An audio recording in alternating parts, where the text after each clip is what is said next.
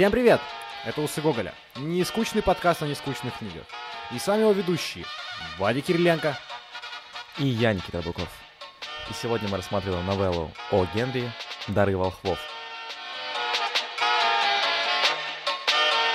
Ну, как вы поняли, конец года, э, дедлайны горят, э, все, весь мир сходит с ума, поэтому мы решили так, мягко говоря, вообще не напрягаться. Выбрали книгу на 14 страниц в электронном формате, нам даже какой-то э, подписчик написал, ребята, всего 14 страниц, я, я точно то читаю. Да, то, определенно то, у нас действительно уже нет никаких сил для того, чтобы браться, перечитывать какие-то огромные тома, э, литературных э, шедевров, поэтому сегодня у нас как бы тоже шедевр, но в краткой такой немножечко форме. Да, откроем вам небольшой секрет, ребят. Э, мы должны были записывать подкаст по божественной комедии, но в ходе долгих дискуссий, ожесточенных баталий, мы долго думали, как выбирать же ее или «Дары волхвов», но посмотрели на календарь.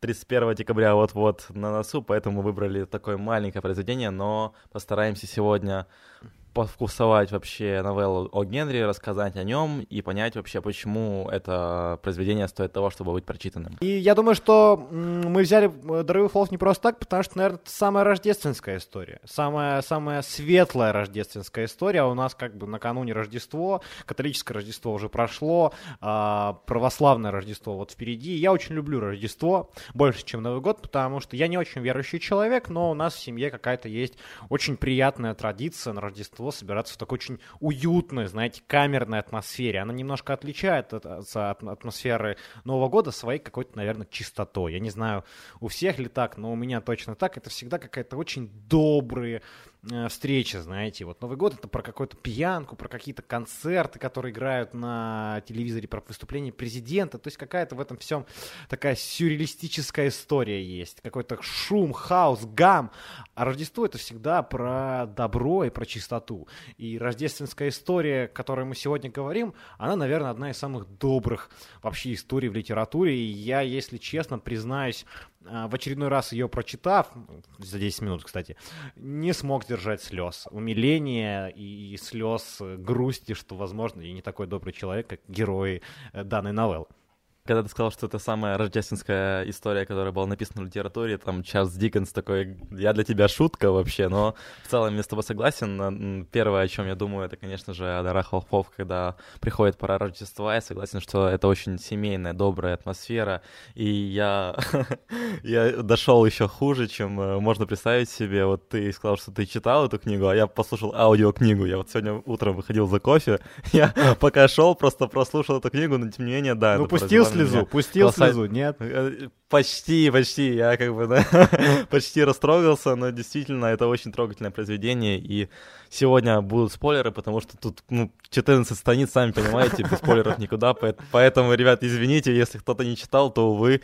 вы сегодня узнаете, чем оно закончится.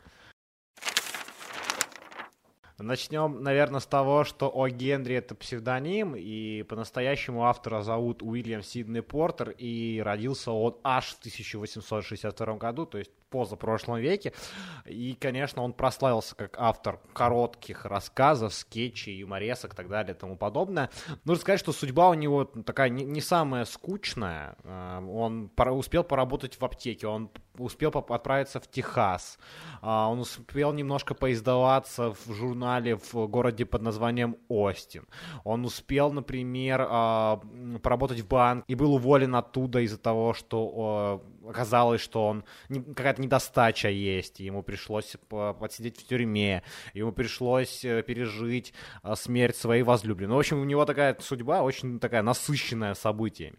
Ты когда сказал, что у него очень э, насыщенная судьба, и начал перечислять, тут не, некоторый диссонанс был, просто представь со стороны. Ты говоришь, у него насыщенная судьба, и в то же время говоришь, ну, он был аптекарем, ну, в банке, еще в Техасе был, ну, как, знаешь, как, ну, тем, ну, согласен, что действительно э, чувака помотало по Америке, он uh, посидел в тюрьме, он потерял жену, он сам болел туберкулезом, то есть uh, его судьба была насыщена всякими событиями, но самое главное, что он очень хорошо чувствовал людей, простых людей, людей, много об этом писал, и все, все его новеллы посвящены как раз вот этим взаимоотношениям между простыми людьми, и он очень, э, подобно Гоголю, вот чествовал маленького человека и об этом много писал. Ну тут нужно еще рассказать об этой истории про потерянную жену, потому что когда он сидел в тюрьме, он убежал, э, как бы убежал в Гондурас и скрывался там от властей а вот ты говоришь, судьба его как бы, вот, вот тебе и веселье.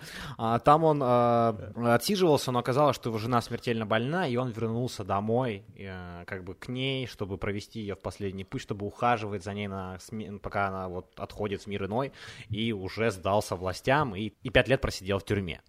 Но прославился он, конечно, не как человек, который сидел в тюрьме. Вообще сложно прославиться, конечно, сидя в тюрьме. Э, нет там никаких э, э, как бы для этого возможностей, но тем не менее там он как бы начал писать, и выйдя оттуда, он начал как бы уже публиковаться, переехал в Нью-Йорк и начал работать с достаточно большими и модными журналами.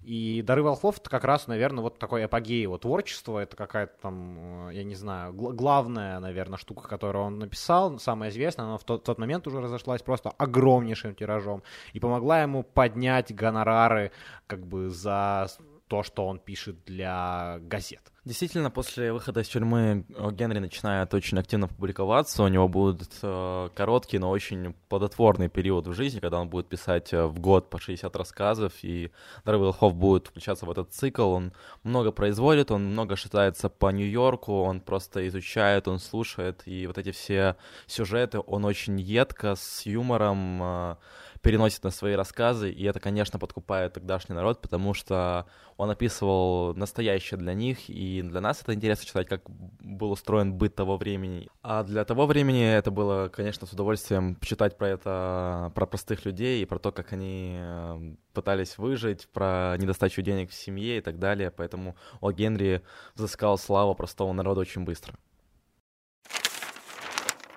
Передвинемся к нашей, собственно, новелле. Я думаю, что ее сюжет вам хорошо известен, он не раз экранизировался, он не раз... Я, если честно, вообще в первый раз столкнулся с ним на курсах английского языка. Я еще очень маленький ходил на курсы, собственно, английского.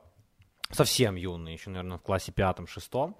А, и вот там эта история была, то есть мы ее как-то там переводили, читали в оригинале. Я, если честно, не помню, она там была полностью или сокращена, но она уже тогда как бы меня очень сильно поразила. У нас была какая-то дискуссия на английском языке а, во всей этой э, истории. Да, в общем, все очень просто. Есть влюбленная пара супругов, его зовут Джим, ее зовут Делла, фамилия их Янг. А, вот они живут в бедном квартале мегаполиса и накануне Рождество. Живут они прям вот бедно, денег у них немного.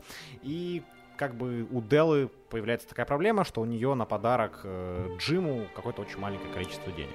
И она решает продать свои роскошные и просто замечательные волосы для того, чтобы купить ему э, цепочку. Цепочку на его часы. У Джима есть часы, которые он очень сильно любит. И Делла решает ему подарить вот такую вот э, цепочечку для них. Э, и когда она, она продает свои волосы, как бы возвращается домой, дарит Джиму цепочку, и Джим, конечно, приходит, приходит, приходит э, как бы в полный ахуй, но не из-за того, что его женщина теперь лысая, хотя я бы, конечно, очевидно бы немножечко как бы тут э, удивился, но он расстроен, потому что цепочка теперь ему не нужна, свои часы он заложил, чтобы купить своей возлюбленной расческу, гребешок для ее замечательных волос, который, как мы помним, теперь нет. Да, действительно, вот такая вот простая история. Они друг другу дарят подарки, которые по-настоящему они не могут использовать, и в конце Джим говорит, что давай, наверное, мы их отложим до лучших времен, потому что мы не сами не можем ими пока воспользоваться. И сам Генри в конце делает такой вывод, что они вот, несмотря на то, что сделали как будто бы глупые поступки, тем не менее являются самыми мудрыми волхвами, а волхвы — это как э, по христианским сюжетам, это те люди, которые первые вообще приняли вот это вот э, обычай дарить на Рождество Рождество подарки, и с этого все пошло, поэтому мы с вами, друзья, друг другу дарим эти подарки. Вот он называет вот этих вот молодых, бедных влюбленных самыми мудрейшими из волхвами. И, наверное, первый вопрос к тебе, почему же, несмотря на то, что они делают такой опрометчивый шаг, тратят свои деньги последние на подарок любимому человеку, почему же О Генри называют их самыми мудрыми? Я думаю, что для того, чтобы достичь чего-то хорошего, нужно что чем-то жертвовать. И, возможно, здесь э, такая трата денег, ну, как бы не гуманна, я с тобой согласен, что она, возможно, нелогична, но она показывает жертву, на которую человек может пойти ради того, чтобы другой человек а, был счастлив. То есть это такой чисто символический поступок. Знаешь, мне вот тут аналогия может такая туповатая, но все же, когда ты хочешь а, чему-то научиться, ты когда идешь на курсы и платишь за это деньги, то ты знаешь, что ты за это платишь, тебе жалко, да, тебе нужно вот как бы вот а, жалеть о чем-то, и поэтому ты стараешься что-то выучить. И здесь, наверное, такая же история, что ты что-то отдаешь, да, и ты знаешь, что ты, ну, свой партнер чувствует условно, что ты чем-то жертвуешь. Согласен ты или нет? Вот продолжая твою аналогию по поводу курсов, есть более наявный пример, это когда ты идешь э, к психологу, и э, цена, которую ты платишь э, у психолога, всегда варьируется, она должна быть чуть-чуть э, больше, чем ты можешь себе позволить, потому что чем вот благодаря тому, что ты вот отрываешь чуточку от себя больше, чем ты хочешь, ты вот начинаешь ценить это. И как раз, мне кажется, тут э, вот эта вот жертва, которую приносят эти молодые влюбленные, как раз показывает то, что они готовы отдать последнее, но быть счастливой и подарить вот это счастье своему дорогому человеку, этого много стоит. Это настоящая, наверное, любовь. Хоть и немножко глупая, слепая, но настоящая. Поэтому я не хожу к психологу, потому что отдавать мне вообще нечего. То есть что, как можно отдать чуть-чуть больше, чем ничего? А, Носок, я не знаю. Я еще, знаешь, мне кажется, что мудрость здесь, наверное, заключается в том, что Генри нам показывает, что как бы смысл вот этого человеческого общения, о, ну, там, человеческого счастья, любви, он не только в предметах, да, он, он в целом вот в самоотречении, в верности, в любви к участию. То есть мне очень нравится, что они покупают очень нужные друг другу подарки, да, очень какие-то вот э, как бы главная героиня э, по имени Дела, она очень любит э, как бы свои волосы, и Джим об этом знает, и поэтому он дарит ей расческу, да, она дарит ему цепочку для часов, потому что знает, что он, он этими часами очень дорожит. То есть это про то, что они друг друга понимают, про то, что они знают увлечения друг друга интересы, как бы, и стараются подарить этот подарок не просто, зная, что вот посмотри, какой он дорогой, потому что, ну, мы все делали любимым людям подарки какие-то дорогие, мы всегда, мне кажется, стараемся купить подарок, который который этому человеку будет нужен, и который, он будет, который ему будет очень дорог, и еще желательно подарок, который как-то вашу историю раскрывает, да, что вы знаете э, интересы увлечения этого человека, что он вот самый близкий человек на свете, и для Деллы Джим самый близкий, она знает, наверное, как он хранит и как он любит свои часы, как никто другой, и поэтому этот подарок становится особенным. То есть тут мудрость, наверное, еще есть некоторая, да, в выборе подарка. Мне еще кажется, что мудрость можно воспринимать здесь э, с той точки зрения, с какой иронией они в конце относятся к произошедшему, то есть они понимают, что они сделали какую-то оплошность необдуманную, они оба потратили последнее и купили подарками, которые они не могут пользоваться на данный момент, но тем не менее, как они в конце они приходят к выводу, что это все пустяки, главное, что мы с тобой вместе. И вот Джим говорит э, своей Делли, что ты можешь пойти жарить котлеты, все хорошо, дорогая, главное, что мы вместе с тобой. И это, конечно, вот, наверное, вот это вот последняя точка, куда Генри давит тебя под ребра, и ты хочешь захлебнуться слезами, как раз как они воспринимают вот эти вот э, удары судьбы. Конечно, не, не предмет важен, да, ты тут, как бы тоже прав, знаешь, то есть вот я сейчас говорил так долго о том, что предмет важен, но ты сейчас как бы эту мысль тоже немножко подкопал попал, на самом деле предмет может абсолютно не важен, да, потому что какая разница, вот они не могут им воспользоваться сейчас, но это же ничего не меняет, это же не делает их менее счастливыми даже наоборот, мне кажется, в такой трудной, затрудненной какой-то ситуации эта любовь, она еще больше работает, потому что они друг друга поддерживают в такой э, глупой немножко и неловкой ситуации, когда дорогущий подарок не может быть использован. Но, знаешь, я хотел бы еще сказать о том, как замечательно сделан, э, сделана данная новелла, потому что э, мы до конца не знаем, что произойдет, да, у нас есть какая-то завязка, какое-то решение конфликта, то есть, типа, что вот она продает волосы, это уже как бы такая, знаешь, ничего себе событие происходит, типа, и мы ждем, что что-то произойдет хорошее, он придет домой, она подарит цепочку, он обрадуется. Ну, то есть какой-то как достаточно банальный хэппи сюжет, он там удивится отсутствию волос, но скажет, что он там ее безумно любит и благодарит за жертву. Это был бы логичный конец. Но О Генри вводит такую двойную концовку, да, неожиданную.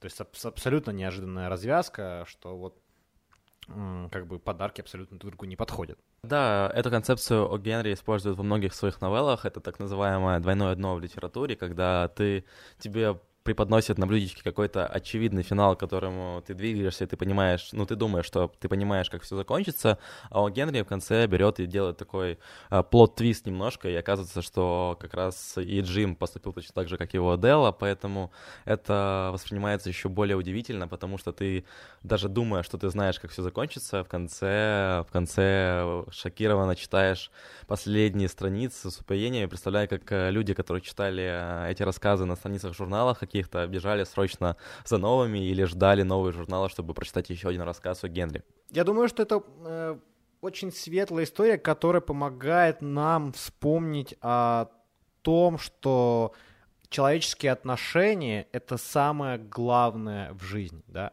что когда человек, э, когда, когда мы будем в старости, мы, очевидно, не будем думать о вещах, которые мы смогли купить, мы не будем думать, возможно, даже о карьере, которую мы смогли построить, мы будем думать о самой важной вещи, которая делала нас счастливыми или несчастливыми, это человеческие отношения. И это самое ценное и самое дорогое, что у нас есть. И мне кажется, о Генри как раз говорит о том, что нужно жертвовать ради этих отношений, что нужно их ценить, нужно их замечать, и нужно, да, быть счастливыми, что у нас есть возможность любить друг друга, особенно вот, э, я очень не люблю любовь, конечно, по какому-то определенному поводу, знаешь, типа праздники, там, день рождения, Новый год, но вот, вот, этот, вот этот канун конца года, мне кажется, он супер сложный, Э, всех куча незакрытых штук, много нереализованных проектов за этот год, много сложностей, тот же ебучий коронавирус. И в конце года вот какая-то такая теплая и приятная любовь, она, конечно, очень сильно согревает. Когда я читал, знаешь, я ехал в такси, читал, я посмотрел, вокруг меня, знаешь, весь город горит, огни горят, елка стоит, и ты такой как будто на секундочку начинаешь любить все вокруг тебя.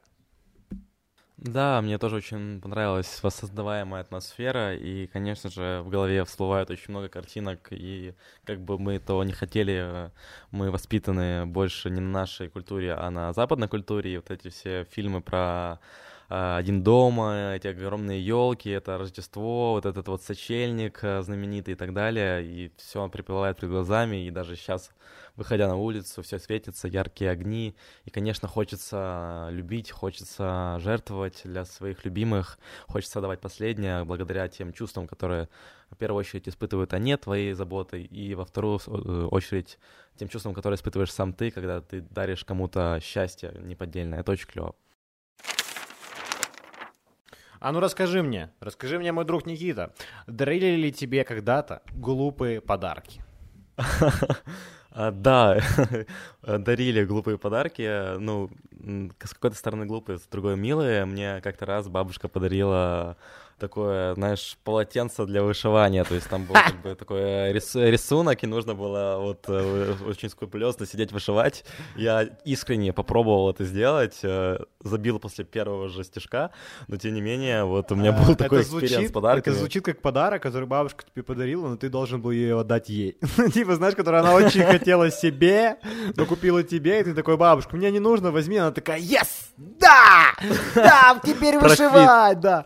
Слушай, у меня у меня, профит, у меня профит. почему-то истории с подарками как бы вообще присутствуют постоянно нелепыми какими-то. А я думаю, это связано с тем, что я плохо раскрываюсь иногда людям, да, я не очень понимаю, что я из себя представляю. Но, наверное, самый какой-то нелепый, это когда мне девочка на 14 февраля подарила макароны э, и, ну, такие сладости, и кошелек. Проблема в том, что я ненавижу макароны, ну, вообще прям, типа, вот они мне не нравятся, прям я их ненавижу. И я никогда не носил кошельки в своей жизни. Вот, ну, типа, я не понимаю, зачем, у меня нет налички, я пользуюсь картой уже там всю жизнь, я просто не понимаю, зачем нужен кошелек, вот, вот, вот хоть убей. И я смотрел на эти подарки, говорю, спасибо, но что с ними, с ними сделать, я просто не знал, типа, зачем, зачем они мне пригодятся в жизни. И еще мне как-то раз... Нужно было, нужно было ей сказать, подобного Генри, что она подарила тебе кошелек, надо сказать, что я продал карманы. Извини. Извини, как бы некуда положить, сори. У меня еще была очень смешной подарок, который подарил я. Я встречался с девочкой э, еще там, ну, в школе или в университете, ну, давно. И она очень любила шоколадки, прям ужасно любила. Я постоянно ей покупал шоколадки. И как-то раз, э, ну вот был как раз Новый год, и я думал, что ей подарить, и ну очень нужна была флешка. Она постоянно у меня брала флешку. Помнишь, когда вот этот момент, когда там нужно в школу какие-то рефераты носить, какая-то такая ну жопа, какие-то бумажки распечатать. Я, я, помню, я помню, что у меня был принтер, наверное, на весь район один. А, так тебя, наверное, напрягали Я чувствовал себя королем, но меня так задолбали с этим принтером, поэтому в какой-то момент я сказал, что у меня принтер сломался. Не, я ходил, печатал там все эти штуки, но и она мне постоянно брала флешку, я постоянно бесился, потому что она не отдавала, и я ей купил флешку в виде шоколадки. Просто, ну вот, флешка реально, только она вот, ну, как шоколадка выглядит. Я, я Я считаю... думаю, как... Я думаю, как бы ты ни старался там в последующем ухаживать за женщинами, вот, вот этот апогей, этот кла- мастер-класс, который ты дал э, при э, подарении этого подарка, ты уже как бы себя не перевысишь. Да, Это был э, максимальный уровень. Слушай, ну это реально вершина. Это реальная вершина вот всего, что я мог подарить. Я, самый приятный подарок, который я получал, это PlayStation 1 в 6 лет на Новый год. То есть я, никто еще не смог перебить мою маму, потому что PlayStation 1 Типа, мне 6 лет, ты вообще понимаешь, что такое PlayStation получить, когда тебе 6 лет? Ну, то есть, я, я просто упал в обморок. Ну, то есть, меня, от- меня откачивали, понял? 31 числа приехала скорая, меня просто, знаешь, типа, э, искусственное дыхание, знаешь, такое срочно, его нужно спасать. Я думаю, что даже если сейчас по- подарить PlayStation 1, чувак, такие же эмоции будешь испытывать. Просто бесконечно играть в Crash Bandicoot. У нас, мне кажется, аудитория чуть помоложе, чем мы. Соответственно, они сейчас сидят и думают, что я дебил. Но, ребят, PlayStation 1 в 6 лет это круче, чем PlayStation 5 сейчас. Я серьезно говорю. Ну, это типа, Да, если сейчас ки- киберпанк сосет, Да, э, если Crash сейчас- Bandicoot рулит. PlayStation есть там, ну, у- там у каждого третьего, то тогда PlayStation был один на город. Это был я. Поэтому он назывался один, понял? PlayStation один просто. Он просто один и все. И все твои друзья ходят играть к тебе домой еще пару лет. То есть у меня это точно было. Ну, знаешь, наверное, мы уже тут уже отошли, знаешь, э, от, от- от темы на самом деле, да, и хрен с ней с этой темой. На самом деле я бы хотел сказать, что в эти праздники, э, в эти дни вообще очень важно, мне кажется, вспомнить о людях вокруг вас, и обнять их и сказать, что вы их очень любите, и подарить им подарки, может быть, даже вот с такими жертвами, может быть, найти последние, там, чуть одолжить и подарить хорошие подарки своим близким. Вот я планирую этим заниматься, планирую Никите подарить что-то очень плохое, конечно, потому что он ничего не заслужил, а вот маме, маме подарю что-то хорошее. Я хочу сказать, что вот э, мы сегодня поднимали эту тему, и стоит ее подчеркнуть еще раз. Неважно, какую материальную ценность вы вкладываете в этот подарок, главное, какую, какую именно ценность несет для вас. Это может быть не самый дорогой подарок, это может быть не PlayStation 5, это может быть э, флешка в виде шоколадки, но если вы вкладываете в это свою душу, если вы искренне верите, что этот подарок сделает другого человека счастливым, то, конечно же, дарите, потому что а, вот эти неподдельные эмоции, когда человек радуется вашим подаркам, это неописуемо, поэтому этот канун как раз создан для того, чтобы радовать других людей. Ну и самое главное, мне кажется, что можно подарить и самый лучший подарок, который вы можете сделать вашим близким, это, это воспоминания. Это скинуть, реп- реп- э, коммент- этот, скинуть подкаст у Гоголя послушать Да, последний выпуск как бы чисто в, ли- в личку отправить, вообще подарок топ.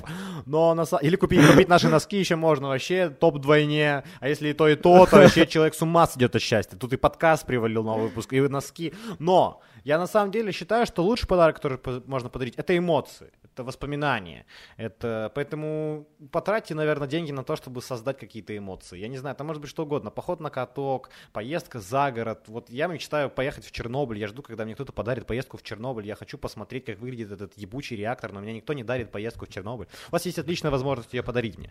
Но подарите воспоминания, подарите эмоции. Куда-то съехать, куда-то что-то посмотреть. э, Я не знаю, съехать от родителей, например. Ну, вот я думаю, что лучший подарок это, конечно, эмоции, которые ты можешь получить. И иногда одного простого объятия достаточно, чтобы получить огромное количество положительных эмоций. Ну и, ребят, мы надеемся, что наши подкасты вызывают у вас положительные эмоции. Мы надеемся, что вы чему-то учитесь вместе с нами, с чего-то доходите вместе с нами до каких-то новых мыслей, истин и так далее.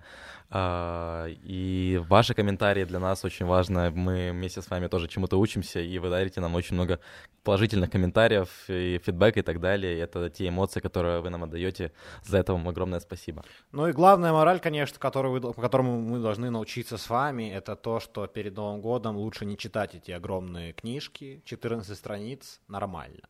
То есть не, не, не стыдно вообще. Ни много, ни мало, но... 14 страниц, вайбукс, неплохо. Не нужно себя утруждать в конце года. Мы не утруждали себя, и вы нас не утруждаете. И в честь этого новогоднего как бы сумасшествия я не буду вас зазывать ничего делать, не лайки ставить, вы сами все знаете.